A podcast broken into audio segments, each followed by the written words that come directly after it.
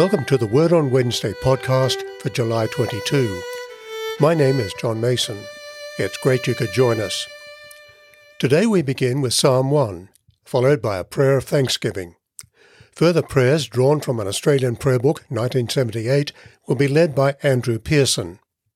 Catherine Jacob will then bring us a reading from the New Revised Standard Version, and my reflection on the theme, Deceivers in a Troubled World, will follow. Andrew is the Dean, Senior Minister of the Cathedral Church of the Advent, Birmingham, Alabama, and Catherine is a member of the ministry team there. Music is also from the Cathedral under the direction of Dr. Frederick Teardo and Zachary Hicks. Let me now read the opening lines of Psalm 1. Happy are those who do not follow the advice of the wicked, or take the path that sinners tread, or sit in the seat of scoffers. But their delight is in the law of the Lord, and on his law they meditate day and night. They are like trees planted by streams of water, which yield their fruit in its season, and their leaves do not wither. In all they do, they prosper. We often forget to thank God for all his goodness. So let me pray a prayer of thanksgiving.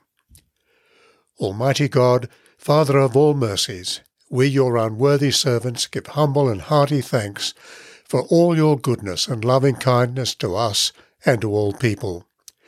We bless you for our creation, preservation, and all the blessings of this life, but above all for your amazing love in the redemption of the world through our Lord Jesus Christ, for the means of grace and for the hope of glory. And we pray, give us that due sense of all your mercies, so that our hearts may be truly thankful, and that we may declare your praise not only with our lips, but in our lives, by giving up ourselves to your service, and by walking before you in holiness and righteousness all our days, through Jesus Christ our Lord, to whom with you and the Holy Spirit be all honour and glory, now and forever. Amen. A prayer for all in authority. Almighty God, the fountain of all goodness, we humbly pray you to bless all who hold positions of authority and public office in every land, so that all things, especially in these uncertain times, may be ordered in wisdom, righteousness, and peace, to the honor of your holy name and the good of your church and people through Jesus Christ our Lord. Amen. A prayer for everyone in need. O God, creator and preserver of all people, we humbly pray for all sorts and conditions of men and women, that you would be pleased to make your way known to them, your saving power among all nations. Especially we pray for the welfare of your church, that we all may be guided and governed by your good spirit so that all who profess and call themselves Christians may be led into the way of truth and hold the faith in unity of spirit, in the bond of peace, and in righteousness of life. We commend to your fatherly goodness all who are in any way afflicted or distressed, with any kind of sickness or sorrow, anxiety or need. Especially we pray for family, friends, those who are known to us. Lord, we particularly pray for your comfort for those who are grieved by the loss of loved ones at this time. We pray for the ongoing research into a vaccine and cure for COVID 19. We also pray for the many who are out of work. Give wisdom and compassion to leaders, enabling them to facilitate an effective economic recovery and so provide opportunity for work for everyone. Lord, we also pray for those who are in physical, mental, or emotional danger at this time. Father, may it please you to comfort and relieve them according to their needs, giving them patience in their sufferings and a happy issue out of all their afflictions. All this we ask for the sake of Jesus Christ our Lord. Amen. A prayer for peace. God of the nations, whose kingdom rules over all, have mercy on our broken and divided world. Shed abroad your peace in the hearts of all people, and banish from them the spirit that makes for conflict, so that all races and people may learn to live as members of one family and in obedience to your laws, through Jesus Christ our Lord. Amen. The grace of our Lord Jesus Christ and the love of God and the fellowship of the Holy Spirit be with us all evermore. Amen. A reading from Colossians chapter 2, verses 8 through 12. See to it that no one takes you captive through philosophy and empty deceit, according to human tradition, according to the elemental spirits of the universe, and not according to Christ. For in him the whole fullness of deity dwells bodily. And you have come to fullness in him who is the head of every ruler and authority. In him also you were circumcised with a spiritual circumcision by putting off the body of the flesh in the circumcision of Christ. When you were buried with him in baptism, you were also raised with him through faith in the power of God who raised him from the dead. This is the word of the Lord. Thanks be to God. Years ago, I met an academic from China who told me that when on June 4, 1989, the People's Army turned on the pro democracy movement in Tiananmen Square, Marxism and Maoism within him died. He said he knew then that if there was such a thing as truth, it must come from outside human invention, from God, if he exists. That night he went home and read from cover to cover a book he'd been given many years before. It was a New Testament. Reading it through at least twice that night, he realized that here was a book that was beyond human imagining. I introduce this conversation because many today are being swept along by the tide of current opinion that denies the existence of God. Indeed, occasionally someone says to me, I don't know what to believe. It's difficult to work out what's true and what's not. And while this kind of comment is often true for the non-churchgoer, it can also be true for God's people. In troubled times we may be tempted to allow our sure faith in Christ to be subverted. We may be tempted to doubt the substantial truth of God's gospel.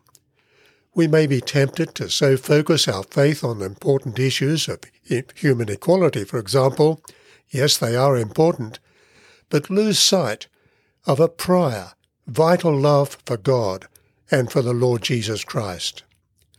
And in the extreme, we may be so attracted by the voices of the new faith of atheism that we come to deny the reality and the significance of Jesus Christ and the true freedoms that he brings. So come with me to Paul's words we've just heard from Colossians chapter 2.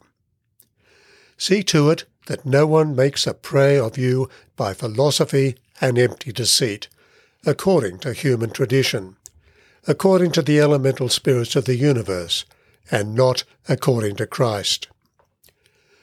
Paul was convinced that God's people in Colossae were in danger of losing the freedom they'd found through their faith in the Lord Jesus Christ. They were vulnerable to being carried away by an empty philosophy that was being persuasively marketed. The framers of these subversive ideas don't seem to have been promoting an immoral life. Rather, they were promoting a worldview that distorted or subverted the truth of God's gospel and faith in the Lord Jesus. Now it's fair to say that Paul is not against philosophy in its simple meaning of a love for knowledge and truth. But his language here of philosophy and empty deceit, according to human tradition, speaks of philosophy that has its source in human reasoning. For Paul, God's gospel was supernaturally revealed in the context of God's acts in history. We can only come to understand the significance of the life, death, and resurrection of Jesus Christ because God has revealed it and interpreted for us. Yes, we need to use our minds to understand God's revelation in Christ, but our starting point is with His self revelation found in the Scriptures. Consider what Paul goes on to write. For in Christ the whole fullness of deity dwells bodily. God's people in Colossae needed to refocus their thinking on Jesus Christ. They needed to ask again, Who is he? What does he mean for us? Paul says again what he has said in the previous chapter Christ is truly God and truly man. While many find this hard to believe, the evidence is there that Jesus is a man who's also truly God.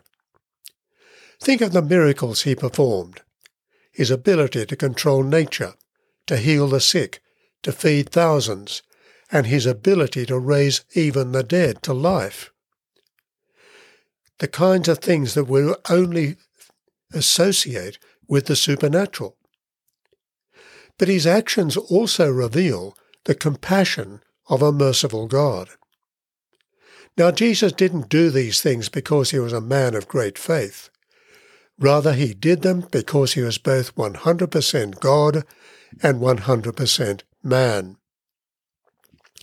Philosophers in other religions may say that he was a great teacher or a prophet, but they don't agree that he is God in the flesh. Yet if the fullness of God lives in Jesus, if Jesus is truly divinity who walked among us, then he is the source of truth. Paul is not simply repeating what he said about Jesus Christ in the previous chapter. Here he is telling us that in Jesus Christ we find the very essence of God. To know Jesus is to know God.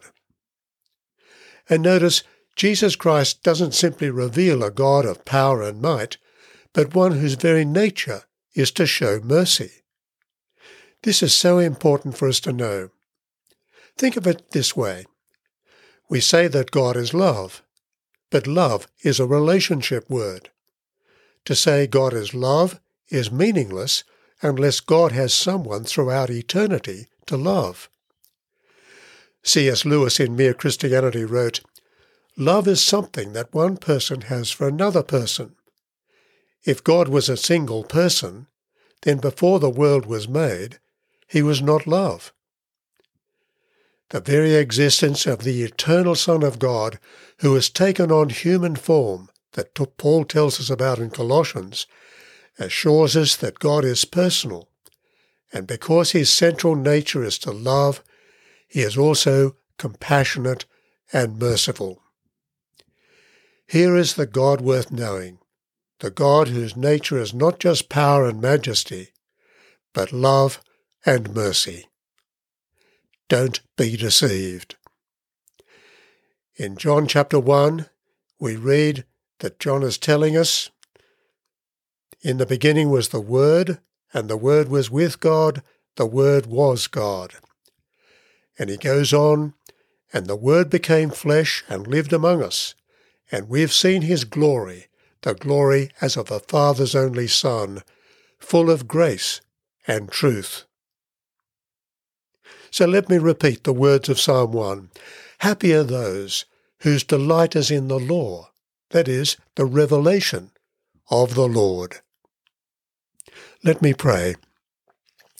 Almighty God, the protector of all who put their trust in you, without whom nothing is strong, nothing is holy, increase and multiply your mercy upon us, so that with you as our ruler and guide, we may so pass through things temporal that we finally lose not the things eternal. Grant this, Heavenly Father, for the sake of our Lord Jesus Christ. Amen. Before I close, if you have a question or a comment, please respond via our website www.anglicanconnection.com. And now may the peace of God, which passes all understanding, keep your hearts and minds in the knowledge and love of God, and of His Son, Jesus Christ our Lord. And the blessing of God Almighty, the Father, the Son, and the Holy Spirit, be with you and remain with you always. Amen.